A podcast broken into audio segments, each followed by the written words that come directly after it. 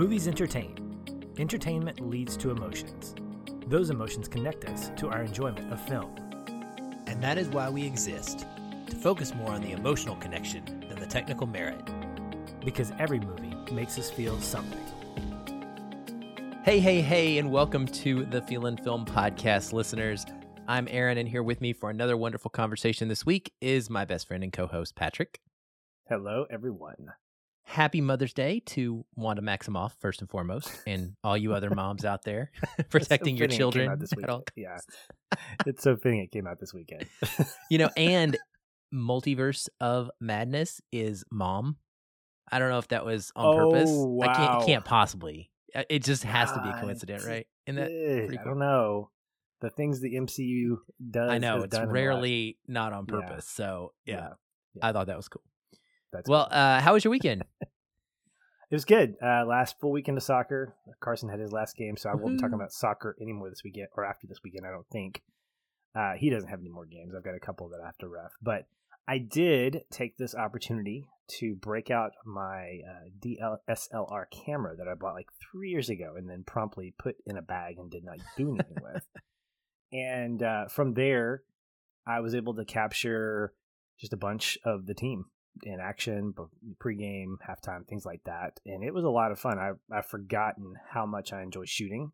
Um, and it really just kind of made me want to do that. I've actually made a conscious choice, unless something just crazy happens, not to coach next fall. And so what I'd like to do is kind of pick up the the camera on Saturdays and just go out and shoot the uh, the the club for the website. So I think I might try to convince the president of the soccer club to let me do that. But it was fun. Had a good time with that. They lost 5-0. Carson was not happy, which is just normal, but I uh, I think he was just kind of ready to have the season done. He's got what's called EPA this summer, which is kind of a higher level training session camp thing. It's like 18 sessions, three times a week, and it's for nine and above in more advanced, like if they know the basics. It's he did a little bit of it last year, really enjoyed it, and I think it'll be a nice little transition piece between the two seasons, and then we'll reevaluate. Does he want to do soccer in the fall? We'll let the summer kind of dictate that. But yeah, that was kind of my weekend, and then just a quiet Mother's Day at home. Oh, I broke my toe. Yeah, I did that too. Wait, what? So, you broke your toe? Yeah.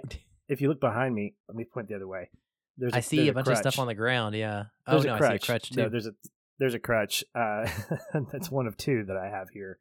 I uh, got angry, and I admit that uh, you know I uh, I was angry and I did sin. I kicked a bookshelf, and that bookshelf did not move. My toe, unfortunately, did in the wrong direction, and so now I'm nursing a broken toe. I think for the next few weeks, which honestly is kind of frustrating because I just got my blue belt in Taekwondo. I was kind of on a roll with training, and now I've got to put that on pause to heal up. So I know now to take a breath, take more than one breath anytime I get frustrated, and just kind of step back and go, don't break any of your bones. And I've watched better, a lot so. of martial arts movies, and I've never seen a broken toe stop them. Just FYI. I mean, oh well, could, I'll take that into consideration right through as that. I limp back to my bed after we record here and think maybe I should be like those guys. I'm not gonna. No, I'm not. So no, anyway, no, no. But no, it was a, good. well, it was I'm good sorry Mother's to hear Day. It was really cool. Yeah, you know, it's I would say it happens, but it doesn't, and so I have to kind of it's a good go lesson. back to my yeah, I have to go back to my crutch wearing, crutch using roots from like 2014 when I had my running accident, and try to figure out how to do that again. But hopefully, this will only be for a few weeks, and I can get back into the swing of things. But how about you? How was your weekend? I was good. Uh, just not really anything of major substance. Had my son for a couple days, and then he took off this morning to go be with his mom. So took okay. him to see this movie again, second time, or me for me a second time in IMAX, and him a first time. It's become pretty much our normal flow now at this point because Disney has pulled our plus ones from the Marvel press screenings the last few weeks or last few films, and so I don't I'm not able to take him with me, which I normally would, and so I've got to schedule second viewings with him for some of the blockbusters that he doesn't go to the screenings with me, which is kind of cool because yeah. then I just get to see the second ones, you know, in Dolby or whatever up best format possible that sure. I want to see them again in. Yeah. Anyway, and in this case, it was a positive, I think, for me to get to see it again because I came out of it enjoying it even more, which is nice. And it was weird for him because like he hasn't watched any of the stuff, so it, it was. We'll talk about that when we get into this, but you know he he didn't see WandaVision. He hasn't seen What If, so there was a lot of explaining things that I had to do to kind of catch him up to speed. And it's just a different kind of perspective, right? When someone has no idea what these different things mean. So, anyway, before I say too much, if it's not obvious, it's Marvel Week. So, of course, we're jumping in to discuss the new multiversal road trip featuring many Doctor Stranges, a very angry Scarlet Witch, and a whole lot of surprises. So, this is your spoiler warning. Here we go. All right, well, that's out of the way. So, this is definitely, I think, undeniably the MCU's most horrific movie in terms of it a pure horror aesthetic. I would wager that snapping half of humanity out of existence is more horrific. But that being said, in a tone of filmmaking style, this is purely a horror movie at parts during large parts of it. And I think that Sam Raimi really got to show his unique type of directing style while retaining some of the Marvel formula as well. It, to me, it feels very much, this is a little bit reductive, but it feels like the Marvel's The Evil Dead. And I know you don't have a huge history with that series, but it is so comparable that it's pretty crazy. and honestly, and I, and I was really curious, like, Patrick, I was nervous about go- you going into this. Now, I was nervous that I was even going to like it because the Doctor Strange first film is like among my absolute least favorite in the MCU. It's just not one that I have any positive, really memory recall for whatsoever. I'll never rewatch it unless I find myself trying to rewatch the whole series for some reason. And I just didn't know with the kind of horror leaning tinge once I came out of this how you were going to respond to it. So, hit me. How did it work? Well, I, admit several things. One, I did not see Doctor Strange before this week. And because of the fact that I'm not into the dark arts, I'm not into the mysticism, that's just not my jam. It's kind of right up there with the epic fantasy, that kind of stuff, where I don't really need to know about sorcerers and witches and things like that. You know, give me my action, give me my space operas, that kind of stuff, which I know can have some of that, but that's not what drives it. So I honestly went into my screening going, okay, I really want to enjoy this. I haven't been disappointed with really any of the Marvel stuff that I've watched. I also watched WandaVision a year ago and liked the series, thought it was cool. I have, in general, sort of tapped out when it comes to keeping up with the MCU. As a comic book fan, especially the kind of um, revival that I had as a young adult, I had the same kinds of frustrations that I have with the MCU. And I say have because I will always have the frustrations with the MCU that I had with the comics. And when you have every summer, there's a big event that Marvel puts out in their comics. I don't know if they do it anymore because I don't read them anymore. But what they have is like Avengers versus X Men. It's like this 12 issue series that you know you're gonna jump on. But then they have tie-in books. So if you read Spider-Man, you're gonna get a little taste of what's happening in Avengers versus X Men in Spider-Man or Hulk. And what it's designed to do is to get you to read those books.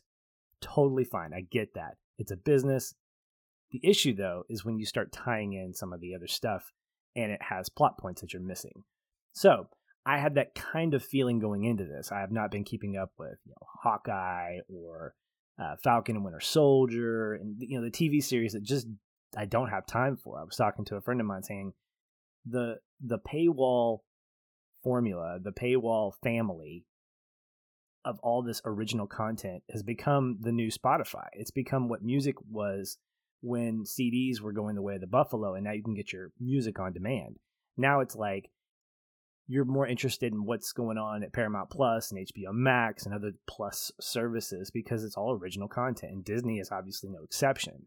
So going into this, I was like, okay, what do I need to know? So I googled some things and I you know watched my Doctor Strange. I kind of refreshed a little bit of of WandaVision, and I, and I went in going, okay, I was actually less concerned about the whole zombie stuff, the Raimi stuff. I, I can really respect Raimi as a director because he's got a wide gamut of capability. I mean, he did Spider Man, he does, you know, For Love of the Game, which is definitely not any of those things. And then he does this. And I left my screening liking it a lot more than I thought I did. I thought I would. I thought this was going to be, you know, probably a 45 minute conversation. We'll talk kind of ethereally about the MCU and how big and bloated it's gotten, and we'll probably talk a little bit about that. But I think that as I was watching it, particularly in the second and third act, I really felt compelled. I felt attached to some of these characters. I got the the, the story a little bit more.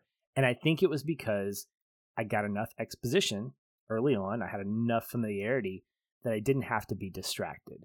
And I didn't have to wonder, okay, she said this, but do I really care about that? No, I don't. I mean, and that speaks to, I think, what a lot of people who are not, who are casual Marvel fans kind of experience, which is I didn't see Thor Ragnarok, but I saw Thor Dark World. Do I need to see this? Do I need to see that?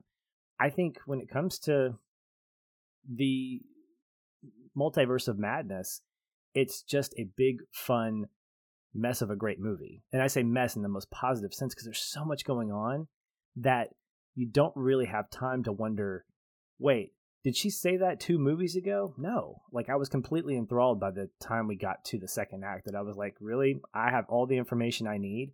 And I left really feeling like I got a complete movie. I got a you know, beginning, middle, end. I got a cohesive story. I got Wanda Maximoff.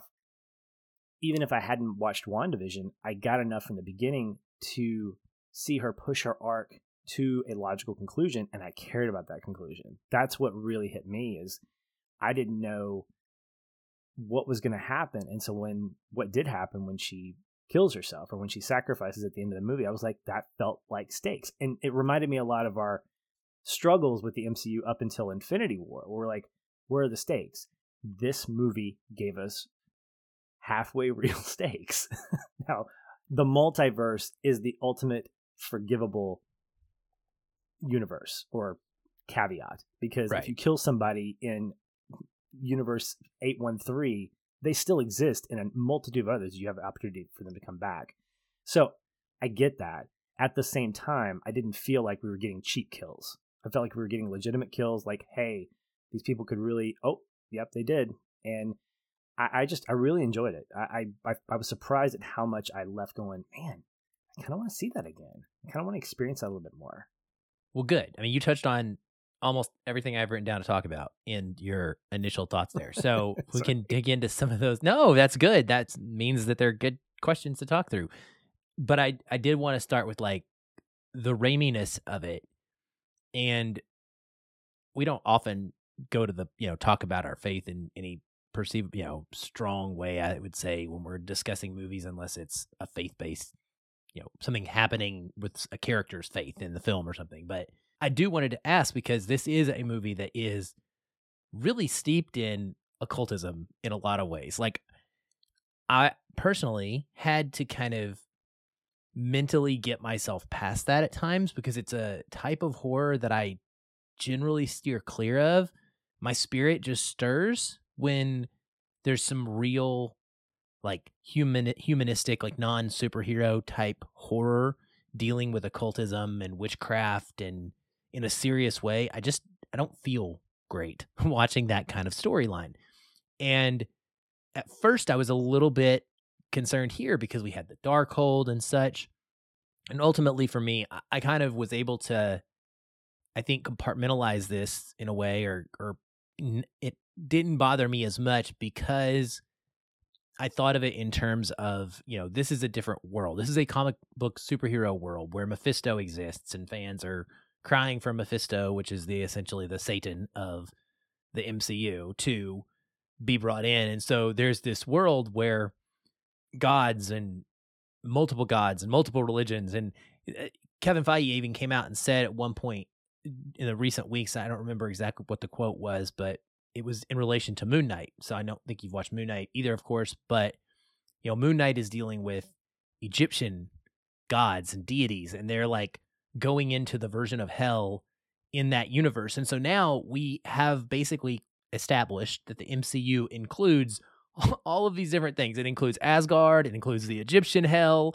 Like, so you basically, Kevin Feige was saying it's kind of like a concept where whatever the characters and the heroes are what their beliefs are it's almost like that's the version that they experience if that makes sense. So like you're not going to see moonlight moonlight moon knight going in and interacting his you know he's an avatar for an egyptian god. You're not going to see that egyptian god mixing with the gods of thor and zeus etc so that in and of itself kind of like was allowed me to i think enjoy this more whereas if this had been a non superhero story where someone had found the quote book of the damned or like and literally was using souls of you know dead people or whatever to get their job done and and and get where they wanted to go and you know, mass murder and all these things i think i would have responded a lot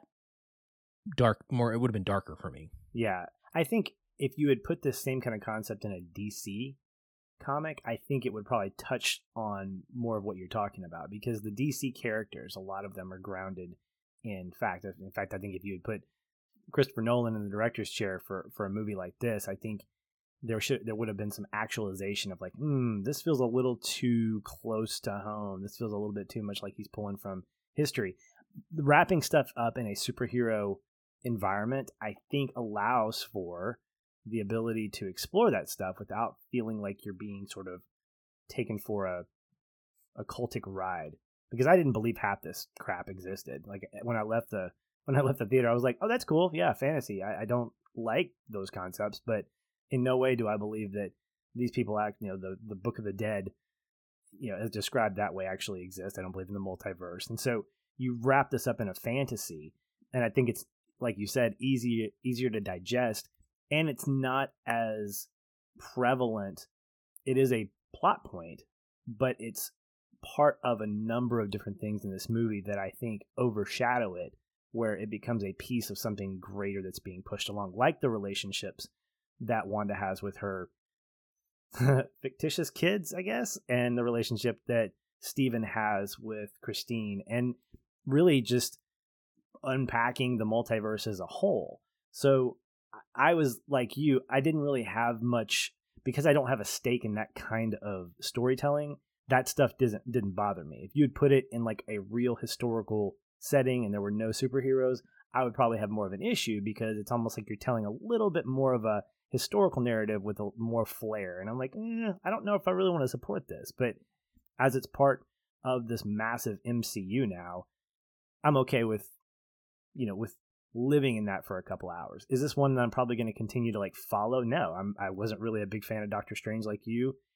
Even after watching it, I think he's fun to a point, but I don't think he's one of my favorites, and that's probably why he wasn't brought in after Iron Man or Hulk. I mean, this is why we have Phase Two and and B B line characters because they're right. not as popular, and and why I think he, in a way, gets not sidelined. I've seen, I've actually had some arguments on Twitter about this where people are like, he's the co star, he's the secondary star in his own movie. No, it's not Wanda's movie. We follow Doctor Strange from the moment he wakes up out of his dream all the way through. We are in his movie. We're following that character. Wanda is simply a very strong antagonist. And yes, she's a scene stealer because Elizabeth Olsen gives the best performance and she's incredible and she has this massive thing. But I think that that is also speaks to, you know, my feelings in general is that Doctor Strange is much better as a supporting character. He's great when he's a part of the Avenger movie and the team. And if you didn't have kind of close to this like 60 40 split of him and Scarlet Witch here, it, it would be harder because he is just not the type of character that is carrying everything on his own, in my opinion. And, and I think that that shows they knew that. And that's why this works well is he needs somebody to play off of. Um, whereas like you don't need that really with an Iron Man. You know, you could we could just be with Iron Man and we're happy. you know, uh, we could be with Cap and we're happy. And some of those, like you said, those first phase superheroes. So let's uh, talk about the um, so Sam Raimi-ness of it. So, was there anything that you particularly liked from a Sam Raimi Raimi design perspective, like any of the monsters, any of the kills, or just unique aesthetic of the film? Well, I think the the big standout scene with me was Wanda versus uh, what I would call the Fox characters. you know, going after the uh, the Illuminati with uh, Mister Fantastic and and then um, you know Captain Captain Marvel. Th- these alternate versions. The way in which those kills happened, I thought had a very. I'm familiar enough with Evil Dead and the and the tone of it to be able to say this that it was very very much an Evil Dead type of you know banter and, and quick kills that kind of thing. It didn't feel it didn't feel epic, which I like. I like that it wasn't like superhero posing everywhere. It was really just like these guys after after Mr. Fantastic gets kind of or after um I can't remember the, the guy's name loses his his mouth and and um his head explodes. I'm like, okay, I guess these are all casualties of war at this point. And so that whole sequence I thought was very much a a Raimi styled thing. I think that's the gloves off Raimi as opposed to Spider Man Raimi, where he's kind of kept in his cage and say, Hey, you can create great action, but just make sure that we don't see a lot of blood. When I saw blood splatter after um after uh Carter was was killed, but we don't see what happened. We know that she was basically just cut in half and we see blood on the on the shield. I was like, okay, this got real. And who else is gonna die? and it reminded me a lot, Aaron. There's a there's a comic book series that came out a number of years ago called Deadpool Kills the Marvel Universe, and it's Yeah, essentially him walking through the literally the pages of Marvel, going through this like kind of a what if scenario, like ways that he kills every character in the Marvel universe, and it was really a highlight reel of how creative he could be. And this is what I felt like in that scene, where you've got Wanda just doing her thing with her magic and being able to take these four big superheroes down in such creative ways. I also like the design of uh, of Strange as a zombie, very much a classic zombie look, you know, with his kind of half walk and his twitching and stuff like that. I was like that was kind of cool. And the way in which Raimi uses the demons as a cape The because the cape is yeah. a yeah, is a quintessential part of his character and the Very ability cool. to do that I thought was kind of cool. Yeah. Yeah, and the fact that he it has already been established by Wong earlier that they cannot get across this gap to Wundagore or whatever the name of the place is, something like that. Wundagore, Wonder Gap or whatever the, the freaking temple is. Wundagore. And so, But using them, you know, using his magic and using twisting that into something that can be a boon and a positive effect to progressing his mission is pretty cool because he needs them in that moment to get across there to stand off against Wanda. He cannot get there without those. And so that was a cool visual thing for sure. And I like the zombie one strange as well. And the scene of the hand coming out of the ground. I mean, that's all just ripped straight from Evil Dead, as well as the Bruce Campbell cameo as Pizza Poppa and the hilarious end of a credits scene. I don't know if you did you stay? I did. Yeah, I did. Okay. So see that's what I want. I don't want a full trailer at the end of my credits. I want that. That was more of like the perfect like Deadpool walking out and looking at the crowd in a towel and being like, "Why are you still here?" Like that's the perfect kind of thing is to kind of accentuate that that was a joke. And because in the Evil Dead series, what in Evil I think it's Evil Dead 2, there's a thing where this zombie hand is just smacking Bruce Campbell and he can't stop it. It's it's it's a gag that is intentionally being replicated in this movie in a different way. And I just thought that that was really cool. And I also really like the monster kill at the beginning, just the The big eyeball. octopus monster. Uh, That's when I knew it was going to be real. I mean, that I felt like, oh, like we're gonna like pull the eyeball out with the string on it. Like we're gonna. I was like, okay, where are we going? Like this is going to be real. Uh, wow, for sure. I think since you just brought it up, let's go ahead and talk about the superheroes. So, with this movie, in regards to its cameos and its interesting way of bringing the multiverse, and kind of essentially, I would say, its second act is what that is. It takes place at eight three Earth eight three eight and the Baxter Foundation. So we get these things now. Captain Carter was the first episode of What If. She is directly ripped from that. Black Bolt is a member of the Inhumans, which I believe had a series already and maybe being brought back in movie format. There is the alternate Captain Marvel, also kind of a, a what if uh, scenario. Instead of you know Brie Larson, it was uh, the, uh, her best friend who becomes Captain friend. Marvel. Yeah, and then you have you know Professor Xavier, who everybody is dying to see the X Men brought back in, and so you put him in there, and then you have the ultimate fan service in that everyone wants to see John Krasinski and Emily Blunt as Reed and Sue Richards, the Fantastic Four, uh, when they do another version of that. So I enjoyed the kills as well. I thought that they were creative and uniquely showed the power of Scarlet Witch in that she was turning them against themselves like by using his vocal power to create this scenario where he's like confused and doesn't know what to do and i think she probably triggered his voice as well. That was just a brutal kill by the way. His head just like when you see oh, it a gosh. second time in imax his head is like it like caves in like a oh yeah. bomb. Oh it's disgusting. like a brain aneurysm. It was just yeah. oh, gosh. And then the unraveling and of stretchy man you know richards was just that was mm-hmm. visually mm-hmm. incredible.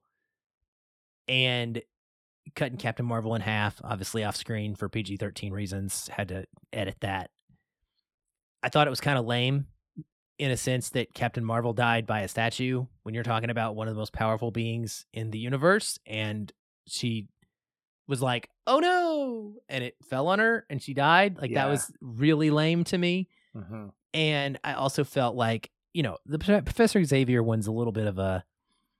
It, it, it, takes a lot for me to believe even an alternate version of him is distracted enough that he's going to just let her sneak up on him and snap his neck. But I was reading somewhere, I think that's the third time we've watched Professor X die in X Men. Let, let me let me let me address Go that. Ahead. So I don't like people talking in the theater. I just don't. However, I do like some reactions here and there. There was a guy talking behind me, and I just uh, whatever. But he started cracking me up when he saw Xavier. He was like, "Oh man, are you kidding me?" And then when she starts killing off everybody, and then we see Xavier, he's like, "Oh man, not again, not again!" And then she does it, and he goes, "Oh, you killed him again!" it's just hearing his trauma behind me was really uh, equally a, a, as an experience as as watching this. And so when I watched those kills, there was a part of me that sort of snickered because it was almost as if, and I know this is not true, this is a patch theory, that I felt like Disney was sort of giving the middle finger to Fox and to, these other properties, like, we got you. You know how we got you? Because we own you, you know? So we're to kill off your characters the best way possible. Not in the box office, but in our movie. I know that's not what happened.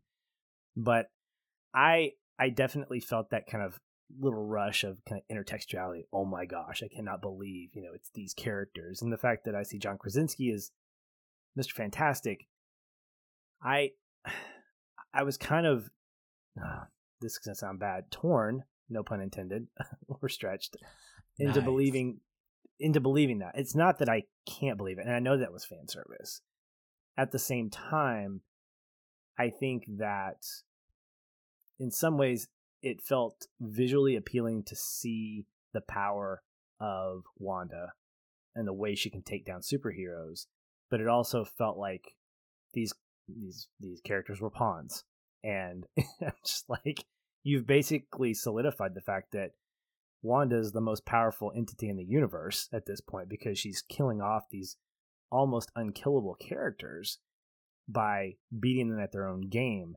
And so I think the fact that she's now dead, assume that she's now dead, we can probably move back and say, all right, let's just find another universe where John Krasinski is is is uh, Mr. Fantastic, and we'll we'll move forward. But I, I don't think it's bad. I just I felt I felt torn there because I, I it, the stakes were there and that there were kills, but they weren't like characters that I was connected with or what if characters or they're characters from other studios. And so in that regard, I'm like, mm, I'm 50 50 on if I like that or not. So yeah, I mean, I'm with you 100% there because I, I did not like it though. I, I, mean, I think I understand being torn is what I'm saying. I'm with you because I, I think on one hand you can see it as this logical and necessary threat that does allow Wanda's power to be displayed in a way that proves to you how strong she is, right? That she there's no question about they can't beat her. That's that's what it is establishing in this moment.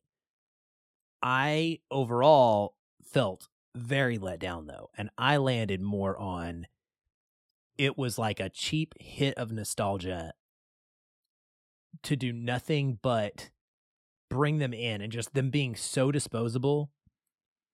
It didn't completely tank this movie, but what it does for me is creates a very strong fear and worry that this is it, man. We've cracked open the multiverse. We're not going back. This is it. And when there are infinite versions of characters to in, of ones we know and love and infinite characters to introduce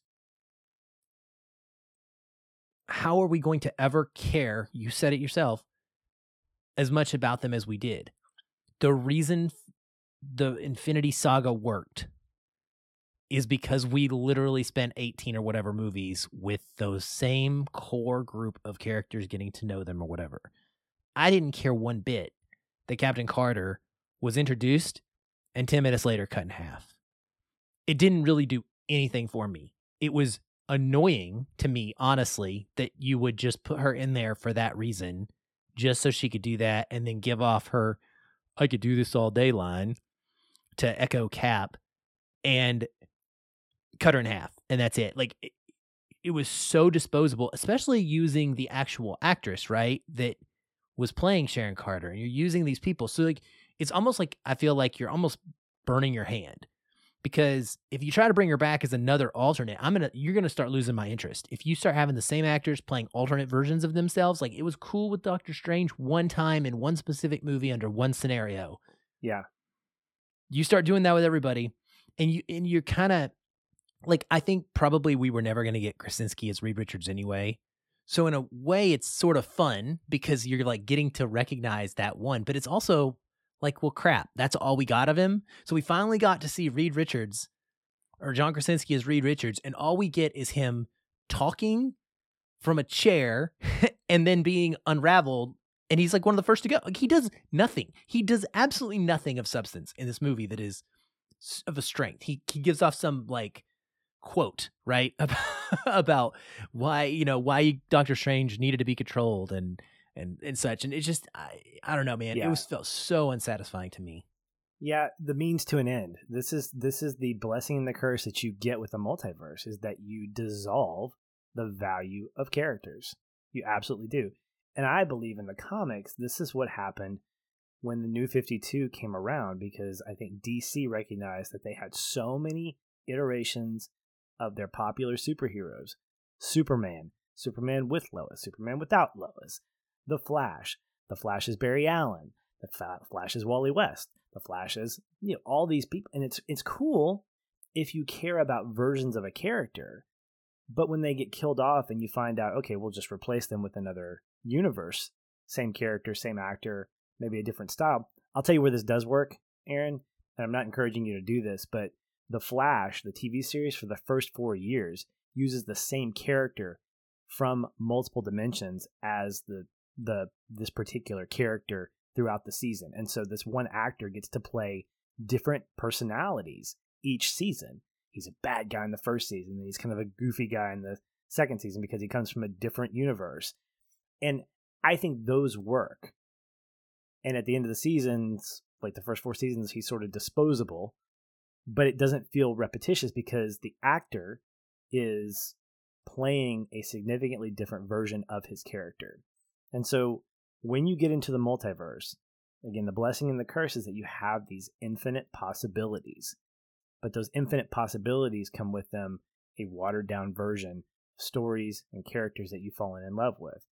You know, would I love to see another guy play Tony Stark as a means because we need younger actors? Sure. But do I really care? No, because I already like my Robert Downey Jr. and I don't really need to experience another Iron Man. And really, what does it matter? So now you get too many irons in the fire. Well, irons, Iron Man. Sorry, you get too many, you know, too many characters in this, and the universe becomes so bloated that you're like, who do I focus on? What do I care about? This is the danger that I see from the MCU that it's so big and so just bloated with content that you're like, I don't even know what I can enjoy. And so I'm just going to stick with my Spider-Man. I'm going to just stick with my this and that. And and I'm going to be okay with it. I think that's the attitude that I as a casual MCU fan take is that I don't want to see everything. And therefore I don't need to see multiple versions of Doctor Strange. Yeah, no, for sure. I mean, I was thinking about you the whole time as my closest friend that hasn't watched everything and then obviously my son. And there was a quote that I saw on Twitter attached to a guide for people to get caught up and mm, you know know what was going on before seeing Doctor Strange 2 and it said this it said these films will be completely indigestible to future audiences. How does one approach one of these movies in the year 2075 without all the prerequisites? Meanwhile jaws will be turning 100 that year and will be instantly accessible to audiences. And it's a great kind of comparison to think about in that I'm not saying it's bad. I'm not saying it's it's just it is what it is, right? It is just different. And by nature, you're not going to be able to just go back and watch Thor Dark World and be like, I'm going to pop Thor Dark World on today because that's just a great movie, you know?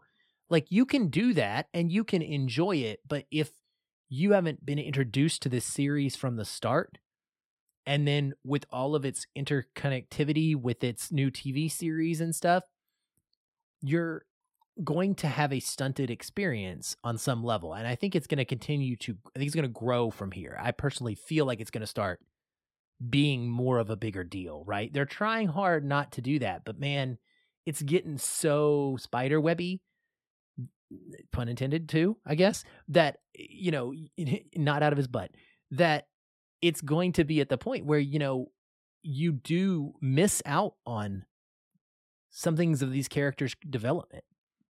You would not have known Wanda had kids and what she was even upset about when Doctor Strange is going to meet her. You wouldn't know that she had the Darkhold. You wouldn't know what the heck that meant, where she got it, and all of these things if you hadn't watched any of WandaVision. So while yes, you could pick it up and gather the sense that this person is angry about something and she's going to go on a rampage about that, there's so much more to the investment in that character and her particular story if you have that series in the bag. Yeah. And I think that that is also what is great about the MCU though is that while it is going to ultimately stunt itself from kind of being able to be picked up on an individual basis, it, is going to be it already is the most rewarding cinematic TV created endeavor we have ever seen in our entire lifetimes and in the entire history of this entertainment art. It is special, it is unique, and for the people like I will, I will quote like my ex-wife, right? They don't go to the movies maybe maybe once a month. They go to occasional here and there, and then they do a bunch of catch up before the Oscars. But they watch everything in the MCU and they watch a new Rockstars breakdown video after every single episode of every single show, and they watch every single movie, and they eat it up, and they they love love love the deep dive. And so, if you're a t- person who wants to limit your time and put it all into this thing, you're gonna get such an incredible buffet within this, but it is also going to therefore gonna limit your diversity now that's what Disney yeah. wants because they want your money. They want mm-hmm. you to be 100% invested in them and 0% invested in the rest of entertainment industry. They don't give a crap. Like they want you all of you. And that yeah. is what the MCU is creating. And so I'm I'm torn as a person who values love what you love, right? And also as a person who wants to champion diversity and get out there and see other stuff and spend time with things that watch Tokyo Vice on HBO Max that nobody's hardly talking about because I'm telling you it's awesome, you know? Like but you're busy cuz you got Moon Knight and you got eh WandaVision rewatch and you you know right. all these other things and so I ugh I, I, well, eh, I, the frustration is very real and two things I'll note. One, the success of the MCU as a whole is built on the community of people that have invested in it. So I've got my buddy Chris who comes in most weeks when a Marvel movie releases or some big movie releases, and he'll sit down in his in my chair and he, we'll just talk, and he'll adamantly joke that I hate Spider Man. I don't know where that inside joke comes from, but that's the joke that when he introduces me, he's like, "This is our multimedia guy." He also hates Spider Man, which is obviously not anywhere close to the truth. But that's what we'll talk about, and then I'll mention something like, "Oh yeah, did you see the latest I don't know, season of Stranger Things. Oh yeah, I'm not really into that. And there's nothing wrong with it. There's absolutely nothing wrong. But the community of discussion, the community of involvement, community involvement that exists with the MCUers or the Star Warriors or whatever it is, I think that's equally what drives the value of being invested in those properties. I mean, I could talk to him or would want to talk to him about Coda, but he's like, yeah, I haven't gotten around to that. And I would say, well, why not? You're not you're you uncultured swine. no, I wouldn't say that, but I would say that you're missing out on a good movie because of the fact that I enjoy it. But I have to accept that on the other end that I need to enjoy movies, you know, love what I love, and take that one step further and say I've got to love it even if I'm by myself in it. And that's really what this podcast helps serve, right? It's a an opportunity for you and I to talk about these movies that we've agreed to see and that we in a lot of ways cherry pick because we know we're going to love them. I mean, Top Gun Maverick, if it flops, it's going to destroy you. I know it will because you've got three screenings of this already set up, and the I don't think it will because I think there's enough about it that we are going to look forward to, that we're going to have a good time with it, and we're going to enjoy the discussion. Why? Because we love the franchise, but we don't have to watch a prequel to Top Gun and Top Gun Origins and Top Gun The Goose Chronicles. There's nothing about that we can appreciate movies that we both love and we can get that conversation together. And I think that's what drives a successful MCU community. And I'll say this as well. These movies are good. That's the thing is I can pop into the multiverse of madness and enjoy it and not care a lick about the, about WandaVision or about Doctor Strange because it's good. It's compelling storytelling. It's adequate. It's fine. It's what Marvel the MCU is now known for, which is good storytelling. Did it blow me away? No, and it didn't have to. It was on par with what I saw in Thor Ragnarok. You know, we were talking about Love and Thunder. We're both kind of looking forward to that. But it feels like Thor Ragnarok, which we didn't like. The only reason we didn't like it is because it wasn't Thor or Thor the Dark World. It's far enough removed that it kind of feels like a crossover between it and Guardians of the Galaxy. That's easier to digest and we can have some fun with it.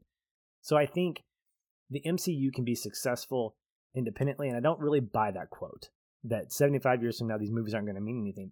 I think they will. I don't think I'll casually pop in Thor Dark World or Iron Man 2, but I will pop in the Hulk or I'll pop in Spider Man. I know it's not part of the MCU officially, but I remember liking these movies. And even in small doses, I can watch trilogies. I can watch the Iron Man Iron Man 2, Iron Man 3. I can watch Captain America, Captain America Civil War, Captain America Winter Soldier. I, I can watch those and appreciate them without having to be fully invested in the entire franchise. And to me, that's enough. And I'm okay with that. I'm okay with missing out on all the deep dive stuff. But, you know, it's the casualty of IPs that you have. If you're fully invested, you're going to get that full investment. If you're not, you're not. And that's okay. Well, and it's it's the comic book industry manifesting itself in movies in the same way Absolutely. it exists. Yeah. Right? I mean, this is what happened. You got me into comics in the early 2010s ish, really for the first time in my life. I mean, I dabbled, I'd read individual things here and there and runs, and I was very aware of comic book characters and had my favorites and stuff, but I wasn't an avid weekly box reader. And you got me into that. We started with the new 52. And what happened? It quickly became, well, I love Batman. And I love Batman turned into I needed to read four different versions of Batman every month and I had to get the Bat Family, which was like five other books that month, each month. And then there was like seven, uh, as soon as there's a crossover event, there's like seven other, eight other books you've got to read to like make sure you know what all of the details are tying together and how they interconnect. And it's, it's just, it's showing up in the movies and the TV shows. That's all that's happening. And it got overwhelming for me then. It feels overwhelming for me now, even though I'm still in it. I'm still doing it. Um, sometimes I feel like at times I'm sleepwalking through it to an extent. The TV shows in particular, I haven't loved any of them.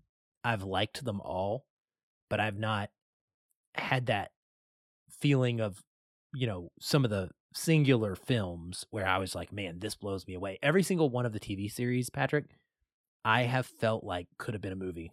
That's been my takeaway honestly. I've been like this it is a good story. development yeah. Yeah i was like this is a good story. Most marvel movies are two and a half hours. Your six episodes you could have done this. You could have done this mm-hmm. in two and a half hours and it would have been perfect.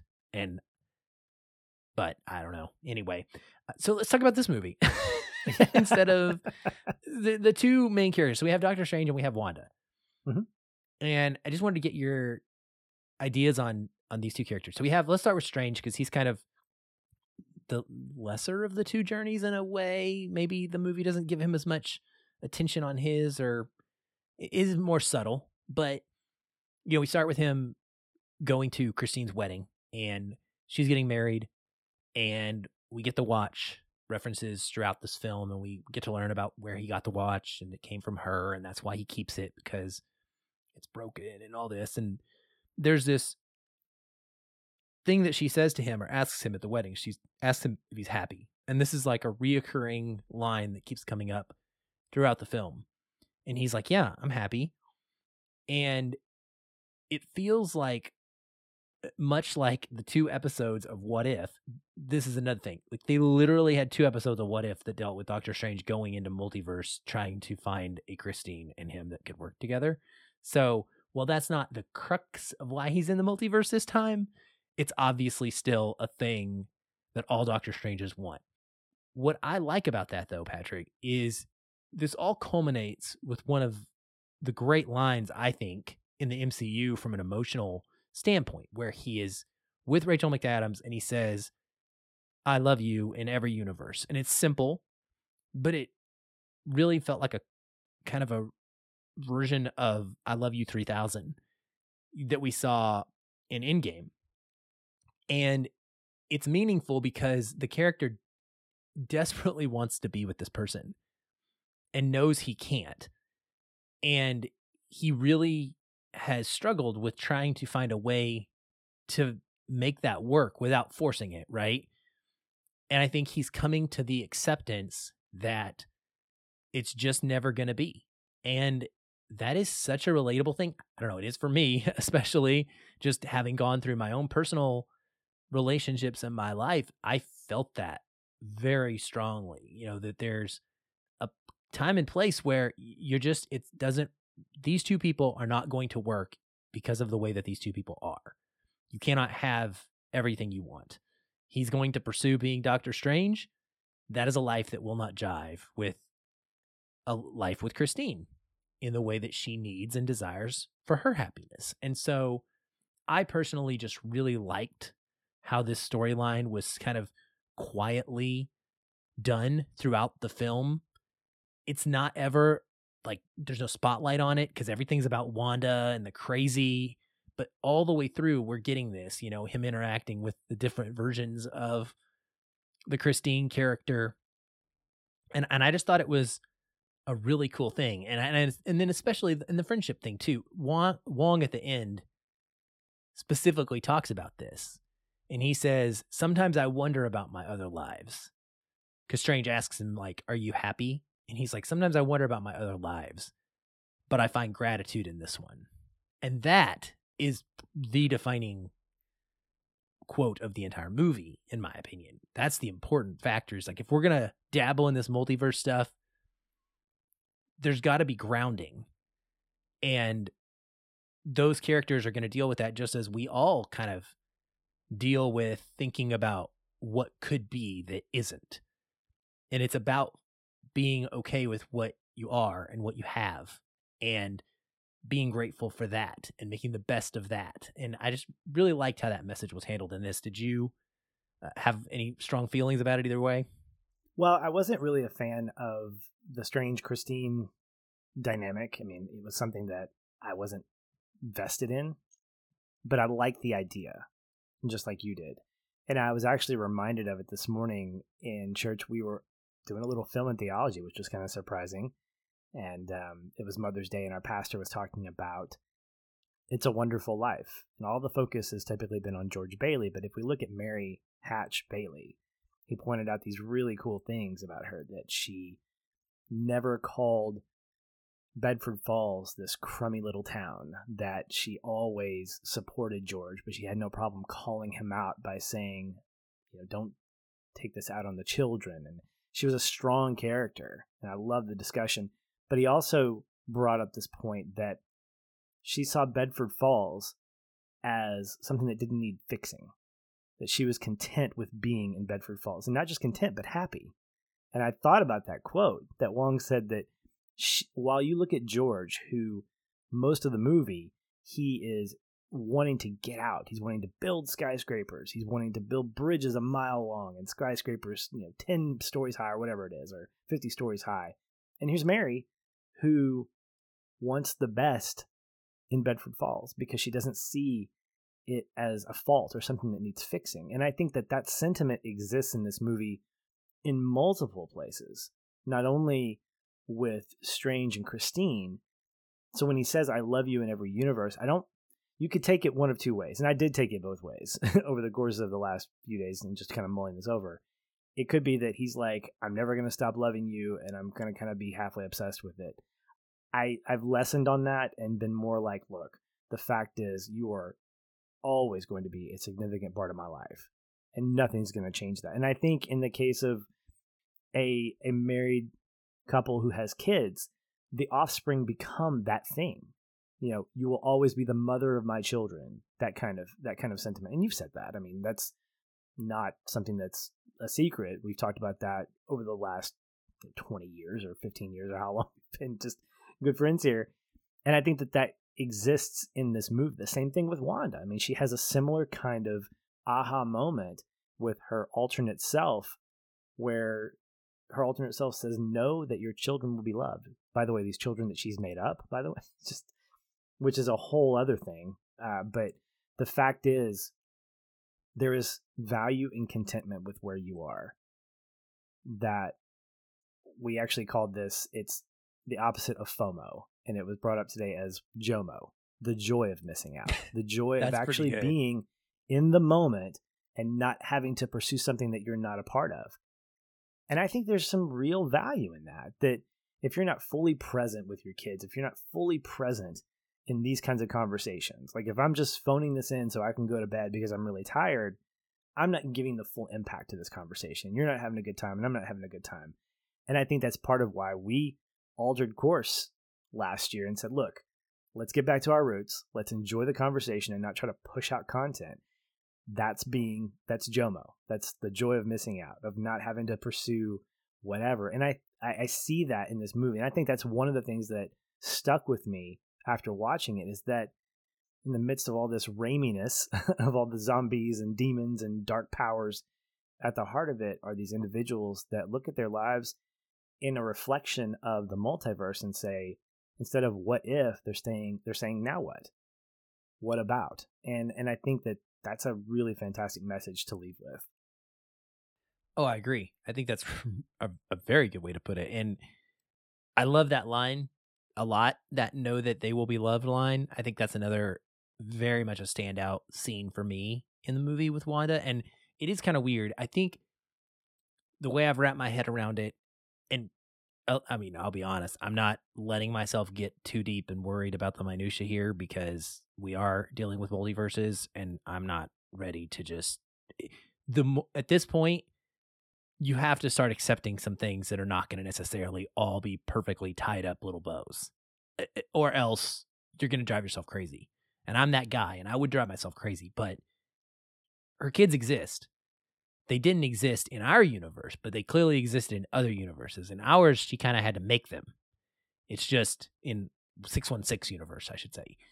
And so the anyway, the, the, that line I thought, man, that was such a beautiful, powerful moment of like her telling herself that, like, and it and it does it really speaks to what you were just saying. I mean, it's visualized in a really cool way in the MCU where it's like these two versions of a of a same person, but essentially it's the same battle that you're saying we have internally in our own minds and hearts all the time. But you just need to tell yourself that. You need to tell yourself that it'll be okay, right? And I thought that that was another thing. I, you know, I enjoyed the WandaVision. I'm sorry. I think she is amazing. I, I love the performance. I love the character. I love the visualization of the Scarlet Witch.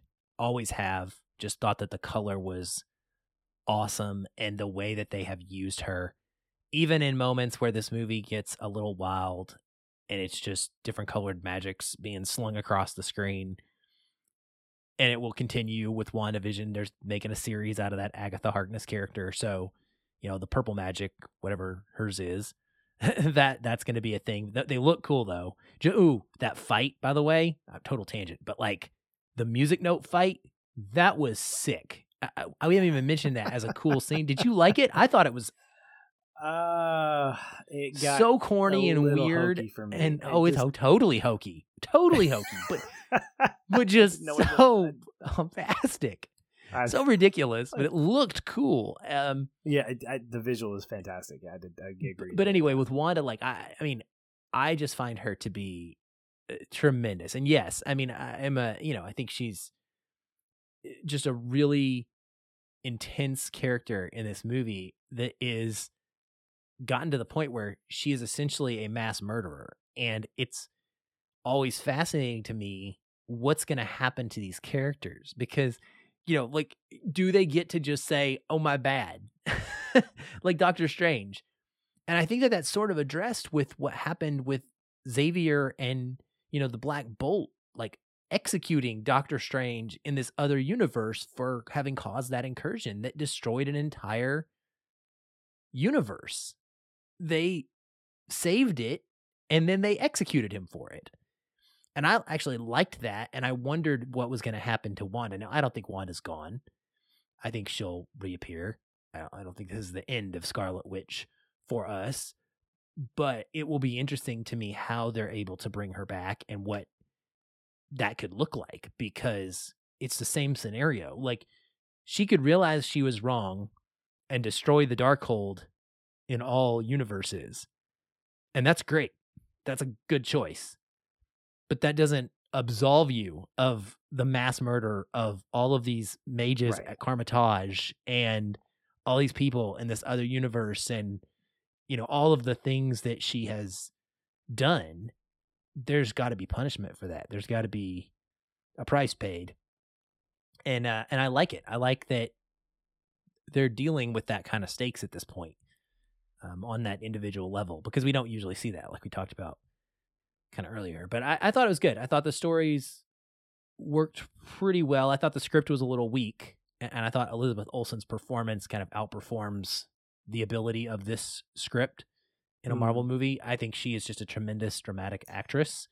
Yeah. And sometimes she brings more heavy emotional weight to her acting than the MCU feels like it is meant for. if does that make sense?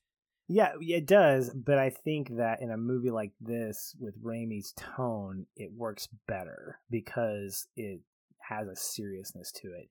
I will say that one of the things that goes through my head when I watch Doctor Strange as a property is the I just have to think about the the behind the scenes footage without the special effects and how you've got Cumberbatch and company making their their hand gestures without things coming out and I just think how funny that would look with them just kind of like they're composing and they're just kind of back and forth and I mean, it's beautiful when it's done with all the special effects, but I, am just in my head because the comedian in me is like, I would love to see this without all that, and just how they how goofy they look, just making like contemporary dance numbers. Jamie Lee Curtis made a comment on Twitter about that. So Jamie Lee Curtis was in the other multiverse movie, the indie one called Everything Everywhere All at Once that is okay. Everybody's raving about it, right? And in it there is actual action and choreography and fight scenes and there's also like hot dog fingers and crazy stuff that happens. you need to see it. I, am really do, interested. I do. It's also got a leading character. Short Round is the leading man in the movie, by the way. Done. So he's come back to do this, and he there's some great articles and interviews about how he thought his career was over and some of the you know things that he had to deal with from a racism standpoint. Anyway, I'm excited for you to to get to see it eventually. The point is, she came out and made this really salty like attack post essentially against the MCU that specifically was joking about that and saying like we did all this stuff and in that other movie all he's doing is fancy hand gestures and like his acting consists of fancy hand gestures you know with visual effects like and and you're and I couldn't help the second time watch it and I was in my head a couple times I like removed them Yeah. the colors and stuff and I was watching just his his actions and and thinking intentionally about them filming scenes on green screen yes. and I was like A it was funny B I think it's a lot harder than people give it credit for because Uh-huh. do you know how incredibly difficult it would be? I mean, I watched like the editing is so spectacular that it can match up a character who's looking at this thing that does not exist and having multiple like facial expression reactions to the thing that that visual effect is doing. It is pretty incredible what they're able to accomplish. And Yeah, I and just I- can't fathom doing that. just I mean, acting think against nothing. but I think it's more of a testament to the editing because you're reacting to the That actor too. doing his thing, and and you're right. I mean, when when Cumberbatch is making a circle, when you're like, okay, here we got to make a circle. Okay, you got to make something like perfect with both of your hands. I mean, it is a marriage. It's a dance that I think is a testament to both the actor and the editing team. And then, of course, you've got the composer behind it, especially in that scene with all the music, being able to, you know, the the music note fight sequence, adding that to it as well. I mean, there are layers of talent that are depicted on screen, and it's almost like when you're watching a stand-up comedian, and you're like, "Oh, he totally messed up that joke." No, he didn't. He absolutely timed that mess up to be able to come back to it like ten minutes later. And I think that that's why we can look at Doctor Strange, and I can make a comment like that, how it would look goofy. I would imagine watching this guy on a green screen doing that. But you know what? on the actual screen, it looks amazing. And so I don't think he looks dumb. I just think it's almost like, well, it's kind of like those YouTube videos where they take popular scenes with music and they take the music out, like Rocky when he's running up the steps, where he's like, oh yeah, oh, yeah," and there's no music. Those things matter and it makes you laugh, but you realize how much all those components together make something so beautiful. And I think in Doctor Strange, especially, I think this is where it shines, is where you have great physical acting along with great editing that makes those scenes perfect. Yeah, I think so. I, I do, and and I, and it is cool to rewatch these and think about that, and it just it gives it a new way to kind of pay attention to them. Any thoughts about America Chavez and that character and her story arc? Because she's introduced, obviously, she has changed the game by her mere existence. She is a comic book character. They don't do things accidentally. No, I, I mean, I, and I figured that when the camera pans in to that opening scene and they're running and it pans into her star, and I'm like, is she Star Girl? What's that? That's a DC character. I don't know. So I knew she was important. I love her capability, and I think it's a fun little origin story where Doctor Strange is essentially allowing her the ability by the end of the movie to harness that power to say, you have the power to do this. I also love the fact that when she opens a portal, it's in the form of a star. I think that's really cool. And I think she's got a lot of potential. I also think she makes a really great kind of snarky junior Spider-Man kind of character where she's like just kind of quipping back and forth. She's not Spider-Man obviously, but the way in which she just jokes about oh yeah, what what you know, she's eating this pizza and she's like what is this? Oh, is this not supposed to do anything to my body? It, it's that kind of comedy that I think is amped up to 11 in a lot of the earlier Marvel movies but the tone here, those moments of levity, like in the pizza shop, make it really a great, you know, a good script in terms of not being overly powerful with the with the comedy. And I think she provides that. I think her levity, especially her relationship with Strange, is is really a great contrast. And I like their pairing throughout most of the movie. And she's you know, she's really good. Any thoughts on the ending and the end credit scene? So we have Doctor Strange with his third eyeball, which is hilarious in a way, or kind of tied to the fact that they call themselves the Illuminati in this other universe, and that is the symbol of the Illuminati. But now he's got that. Basically, the Darkhold has affected him, but he seemingly is under control of it. And he meets Charlize Theron as Clea Strange, who I thought at first was Psylocke because she was purple and we were introducing X-Men already in this movie, so I thought, hey, maybe we're bringing a new Psylocke into the universe and she had like a sword thing, was cutting things, cutting dimensions open. So I was like, that's Psylocke, but I accidentally was calling her Cypher because it's Charlize Theron and Charlize right. Theron is Cypher. And so I was wrong on multiple accounts. But anyway, I don't know who this character is. I think she like has some relation to Dormammu, which is the villain in some weird universal thing thingamajiggy. And Doctor Strange, I still don't know what Dormammu is or where he came from. I just know it was a big CGI thing that Doctor Strange had to beat. But uh, yeah, anyway, I don't know. She's gonna take him multiverse hopping. I did not like it. I thought in the 15 seconds of screen time, I did not buy Charlize Theron as a superhero whatsoever. I was like, what? that I don't know, man. It just did not land for me in the slightest. And obviously, we're going to get, we need context, we need story building, we need well, a lot more than that. But sometimes these teasers are really cool. And I'm like, oh my gosh, there's this new character and that seems like a perfect fit. And this one, I was just like, what? I thought it was a little bit too obscure.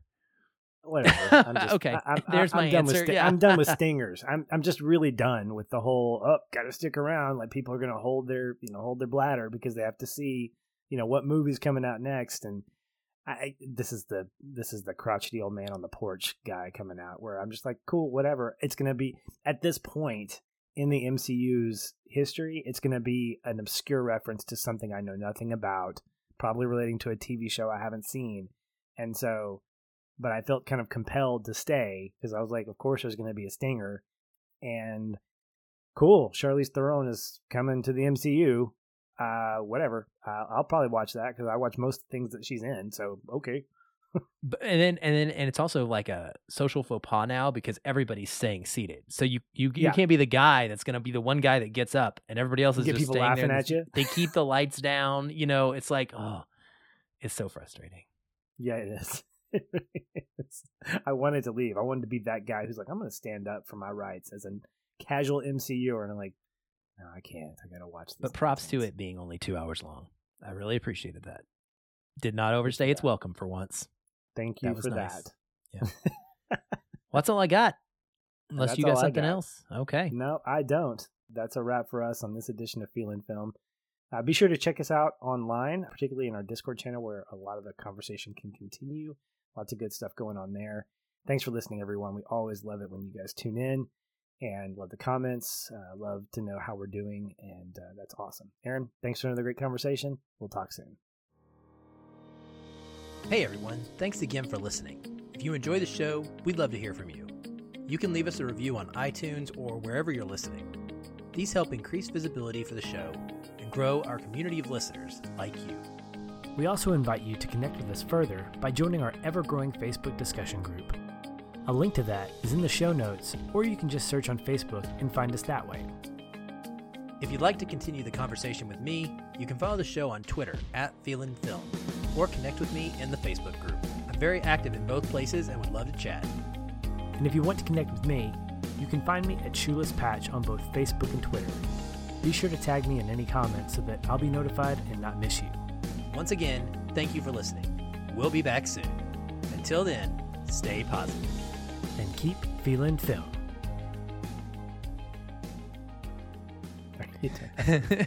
you don't have to be politically correct in front of me. Listen, Just be chill. Just- okay, just be chill. just, just be so chill. so chill. Let's get it out of our system now because it's probably not going to be good to come up in the conversation.